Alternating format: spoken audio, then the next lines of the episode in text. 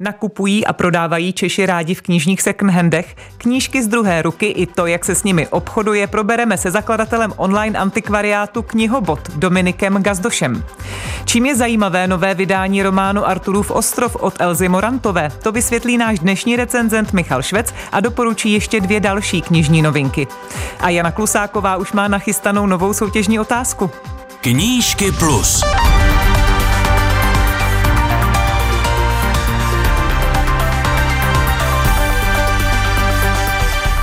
Dobrý den a inspirativní poslech vám přeje Karolína Koubová. Nejdřív se podíváme na to, jaké literární aktuality přinesl tento týden. Novinářskou cenu Ferdinanda Peroutky za loňský rok získal zahraniční zpravodaj Českého rozhlasu Martin Dorazín a redaktorka týdeníku Respekt Ivana Svobodová. Autoři bez hranic, tak zní moto letošního veletrhu Svět knihy, který se tentokrát nezaměří na literaturu jedné země, ale obsáhne širší spektrum. Pořadatelé tak reagují na současnou dobu, v níž jsou podle nich hranice fyzické, kulturní, sociální, sexuální, žánrové či politické čím dál méně zřetelné. Básník, textař a písničkář Jiří Dědeček oslavil 13. února sedmdesátiny. Americká aukční síň Sotheby's dává do aukce nejstarší, téměř kompletní rukopis hebrejské Bible z konce 9. nebo začátku 10. století. Očekává se, že by se mohl vydražit za 30 až 50 milionů dolarů. Pokud se tak stane, půjde o nejdražší knihu či historický dokument, které kdy byly vydraženy. A následuje pravidelný pohled na první pětku žebříčku nejprodávanějších knih v Česku, který sestavuje svaz českých knihkupců a nakladatelů. Na první místo se okamžitě po uvedení na českém trhu vyšplhal horor Darcy Koucové Ticho ve tmě. Závěrečný díl napínavé série Černá tma. Po několik týdnů se i bez kouzlení drží v první pětce také Tom Felton alias Draco Malfoy z Harryho Pottera. Své zkušenosti se psal do knížky s kouzelnickou hůlkou Magické dospívání filmového čaroděje a je tentokrát druhý. Bronz má pokračování knihy Ernsta Kleina Ready Player One, tedy Ready Player Two. Hlavní hrdina Wade Watts čtenáře opět zavede do kyberprostoru Oasis z plného překvapení. Přátelé lásky a ten ohromný průšvih, tedy autobiografie Matthewa Perryho alias Chandlera z kultovního seriálu Přátelé, je na čtvrtém místě. A první pětku uzavírá krimi thriller Roberta Brinzy Osudné svědectví. Trh knih, reknihy, knihobot a řada dalších online antikvariátů zaznamenává vzestup svého biznesu. Knížky z druhé ruky si čtenáři oblíbili a knižní online secondhandy se stávají čím dál víc populární. Knihobot získal první místo v kategorii Mladá krev v anketě Křišťálová lupa za rok 2022, která oceňuje nejoblíbenější a nejzajímavější projekty a služby českého internetu. Zdvojnásobil svůj obrat a expanduje na Slovensko a také do Rakouska. Pozval Pozvala jsem si tedy ředitele a zakladatele knihobotu Dominika Gazdoše, aby mi řekl, v čem spočívá kouzlo knih z druhé ruky a čím se vlastně knihobot liší od ostatních antikvariátů, které třeba také fungují online. Může se to trochu lišit hlavně sortimentem, kde u nás se jako nezaměřujeme čistě na staré věci, ale vlastně dáváme dost velký prostor jakoby té běžné knižní produkci. Ale primárně ten hlavní rozdíl je eh, v tom, že se vlastně zaměřujeme spíš ne ani tak jakoby na toho nakupujícího, ale na toho, kdo nám ty knižky chce prodat. Hmm. A běžný antikvariát většinou uh, jakoby nějakým způsobem funguje buď ze, ze dvou zdrojů. Buď tomu lidé prostě přinesou prostě do toho obchodu, a to většinou nebývá moc zajímavý, a, a nebo z toho, že se jezdí na nějaký zajímavý pozůstalosti. A to je třeba jako věc, kterou my prakticky neděláme, a naopak se snažíme jako nabídnout způsob, jak se zbavit knížek pro lidi, kteří hodně čtou, hodně knížek naschromáždí, tým kypí v knihovně, oni se jich nějakým způsobem potřebují zbavovat za nějaké jako rozumné peníze. Tak to je, to je ten hlavní rozdíl. A jak rozsáhlý je archiv titulů knihobotu? My máme teďka skladem nějakých jako 300 tisíc eh, kusů a mluvím jako v kusech, 300 tisíc je to v těch jako jednotlivých kousků těch knížek a mm, když se budu bavit o titulech, tak samozřejmě některé knížky jsou jako vícekrát, to znamená, že těch titulů je třeba 200 tisíc. Mm-hmm. Já pořád si nedokážu představit tu ekvilibristiku, aby vlastně ty knihy mizely a zároveň se tam dostávaly. Jak to vlastně vycítit, že vám tam prostě ty knížky nezůstanou některé? My, my se jako nesnažíme vycítit, my tam tu knížku prostě do toho skladu dáme a teď, že jako my dneska, třeba za lidé jsme naskladnili nějakých 150 jako tisíc kusů, jo, takže vlastně... Takže třeba neřeknete tomu, který vám ty knížky prodává, toto už je 25. stejná biografie Britney Spears a my to tady nechceme. Uh, ne, ne, ne, my se snažíme právě, aby jsme toho zákazníka fakt takovým způsobem, že on to nemusí sortovat. On prostě udělá hromádku 40 knížek, který prostě jednou za dva roky vím nechci, vyřešte to. My to vyřešíme, překvapíme ho tím, že někteří se prodají velmi dobře a tyhle ty špatné knížky, eh, nebo prostě obtížně prodajené knížky se prostě prodají třeba za 10 korun. Uh, nějakým způsobem se to daří za ty minimální ceny prodat, ale v ten moment na to nedostane ani ani ten, eh, ten dodavatel. To je vlastně mm. jako nutno říct, že vlastně pokud se u nás ta knížka prodá třeba pod 50 korun, tak vy jakožto ten dodavatel vlastně nic nedostanete, protože už pro nás už je to jako spíš ano. podnákladová věc. Protože ten biznis je takovýhle obousměrný, tak my musíme si poradit s tím, co nám lidé přinesou. To znamená, že my nemůžeme si říct jenom, jako toto chceme, toto nechceme, my potřebujeme, aby ta služba tomu zákazníkovi byla komplexní, aby on prostě věděl, že se prostě zbaví v zásadě celý svoje knihovny, pokud jsou ty knižky v dobrém stavu, tak uh, my se snažíme prodat i jakoby třeba obtížně prodejné věci, samozřejmě se to projeví v té ceně. A naopak to, co pro nás velmi zajímavé je, jsou různé jako úzce zaměřené věci, odborné knížky, různé jako malé náklady a tyhle ty věci buď se velmi rychle jakoby v tom skladu otáčí a mizí, anebo uh, někdy třeba i šplhají cenově do nějakých jako absurdních částek, protože na tom trhu nejsou. Čili tak to, říct, to že za jako metr jako knih člověk dostane, nevím, několik tisíc, tak to se takhle říct nedá.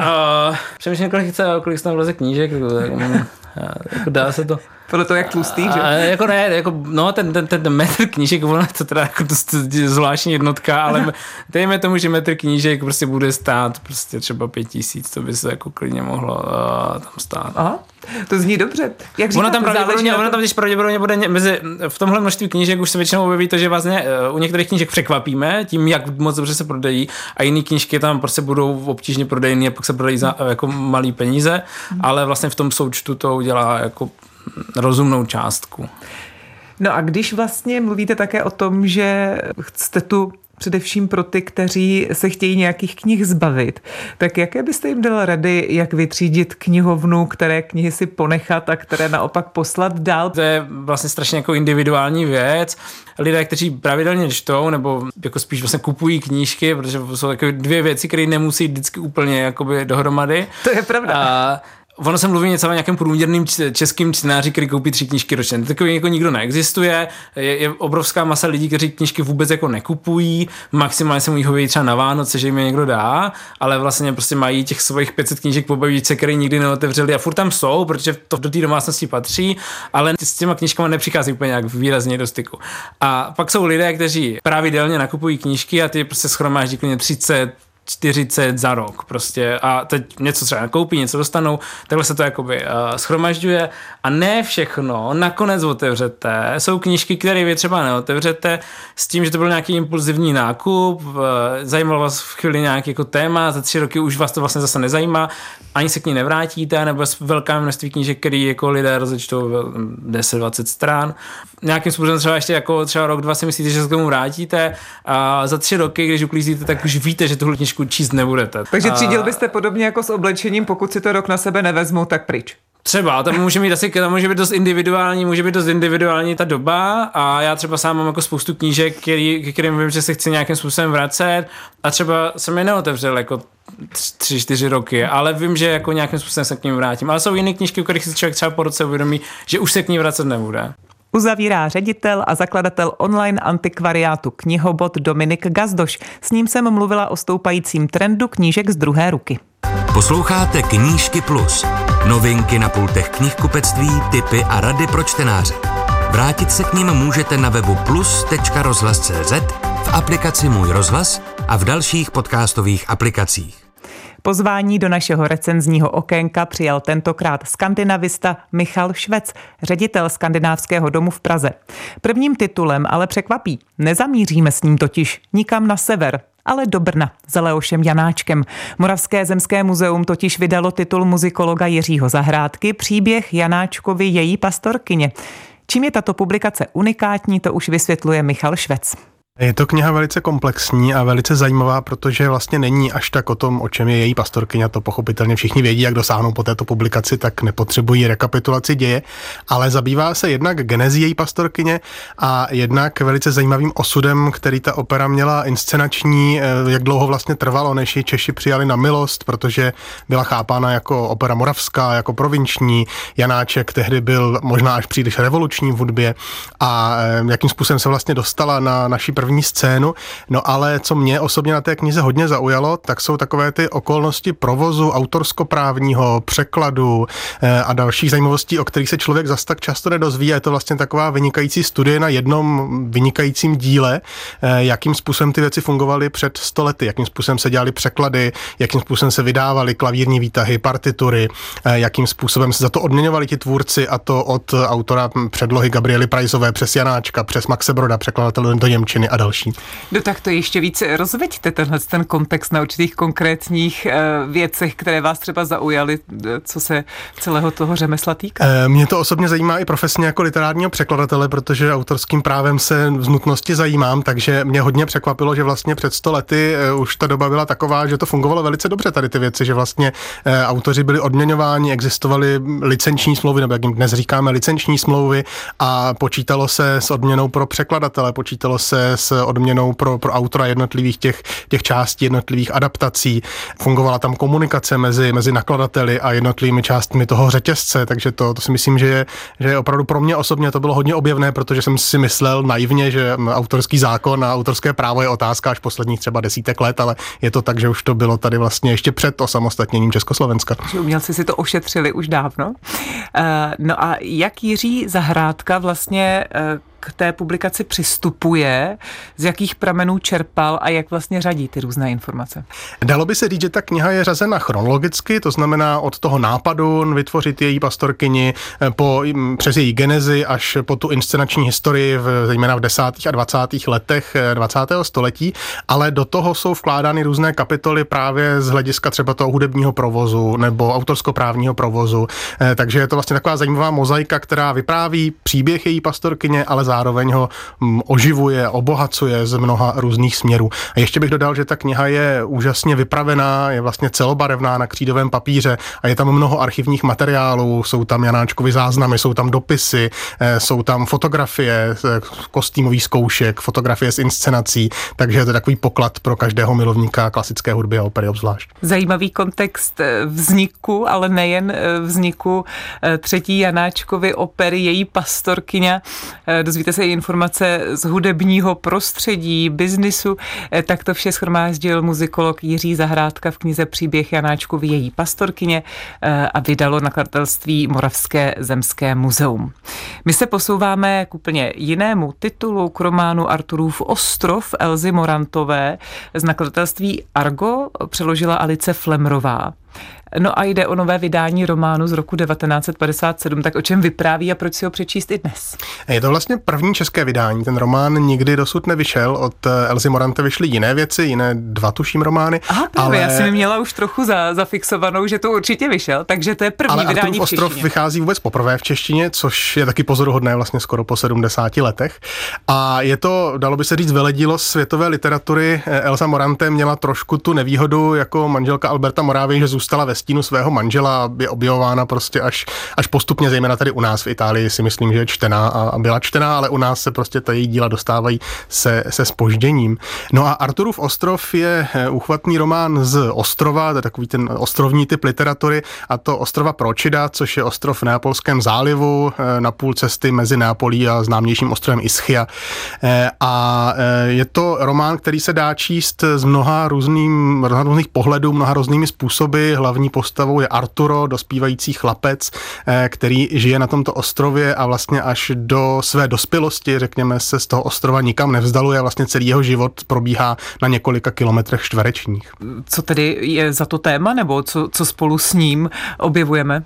Ten román Arturův ostrov je velmi symbolický, hlavní postava dospívá po celou dobu toho románu, část se odehrává v dětství, velká část je potom v tom náctiletém věku, ale eh, nejde tam vlastně o ten děj, toho je tam hodně málo, ale jde o to, jakým způsobem eh, ta postava toho chlapce eh, si hledá hm, kontakty s ostatními lidmi, jakými způsoby dospívá. On je vlastně takový velice osamocený, žije v sídle svého otce, ten otec ho opouští, žije tam v podstatě sám, čte z knih a jedinou krajinou jeho života je tady ten malinký ostrov.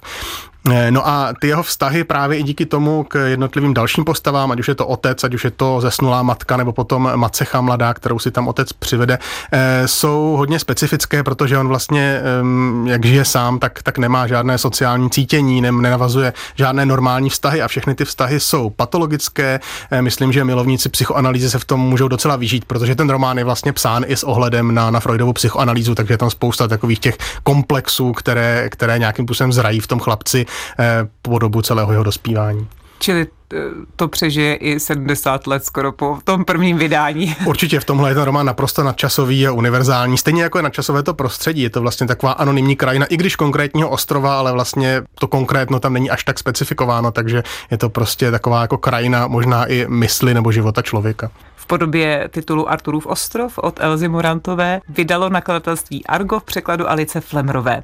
A my se dostáváme eh, ještě k takové klasice vlastně z sci-fi, sovětské sci-fi, eh, název Piknik u cesty. Eh, autory jsou bratři Strugačtí, Arkadie a Boris a v novém překladu Konstantina Šindeláře vychází v nakladatelství Triton. Tak, ale to už u nás vyšlo a je to poměrně dávno a několikrát, že? Je to tak, ale tady to vydání je úplně nové a to zejména proto, že překladatel vycházel z původního textu bratří Strugackých, což ten předchozí překladatel nemohl, protože ten text vlastně vyšel cenzurovaný, osekaný a to, co se k 70. letech vyšlo v Rusku a potom no, v Sovětském svazu a potom se dostalo k nám, tak je vlastně trošku jiný piknik u cesty, než ten, který máme konečně teď poprvé v ruce Chtěla jsem se zeptat, úplně jiná kniha tedy. Eh, neřekl bych možná, že úplně jiná, ale eh, hodně jiná, co se týká například expresivity, protože sovětští cenzoři tehdy prostě jakékoliv sebe menší expresivní slovo vyhazovali nemilosrdně z textu, takže eh, kdo tu knihu zná, kdo zná příběh Stolkra a piknikovou cesty, tak, tak ví, že eh, tam rozhodně se nejedná v rukavičkách, takže je prostě potřeba tu expresivitu tam vrátit a to se překladateli povedlo. Ale přece jen, prosím, přibližte nám víc pro posluchače i pro mě příběh téhle sci-fi. Ta kniha se odehrává v takové alternativní přítomnosti nebo možná blízké budoucnosti eh, a eh, odehrává se na místě, kterému se říká zóna, což je místo, které navštívila mimozemská civilizace, která se nějakým způsobem zastavila na planetě Zemi a zanechala po sobě eh, spoustu věcí a mimochodem kontaminovala tady tu zónu, do které se vydávají takzvaní stalkeři, kteří tam chodí vyzvedávat zajímavé artefakty, které potom přeprodávají dál.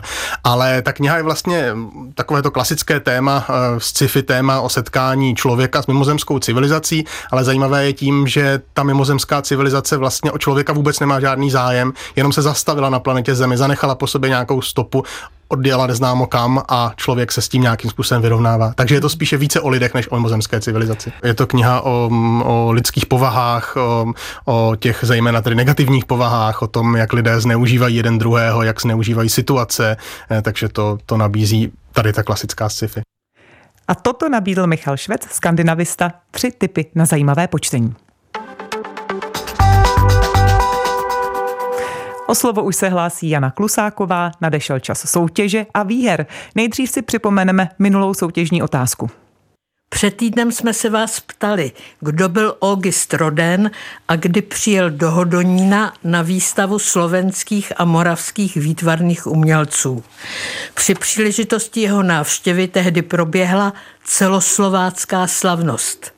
Děkujeme za všechny vaše odpovědi. Psali jste například – Světoznámý francouz Auguste Rodin bývá považován za nejvýznamnějšího sochaře moderní doby. Roku 1902 mu v Praze uspořádal výstavu jeho žák Josef Mařatka a spolek Mánes. Po návštěvě výstavy odjel Roden do Hroznové Lhoty, kde měl ateliér Joška Úprka. Doprovázeli jej Zdeňka Braunerová a Alfons Mucha. Bohémská jízda Augusta Rodéna po Slovácku trvala jen pár hodin.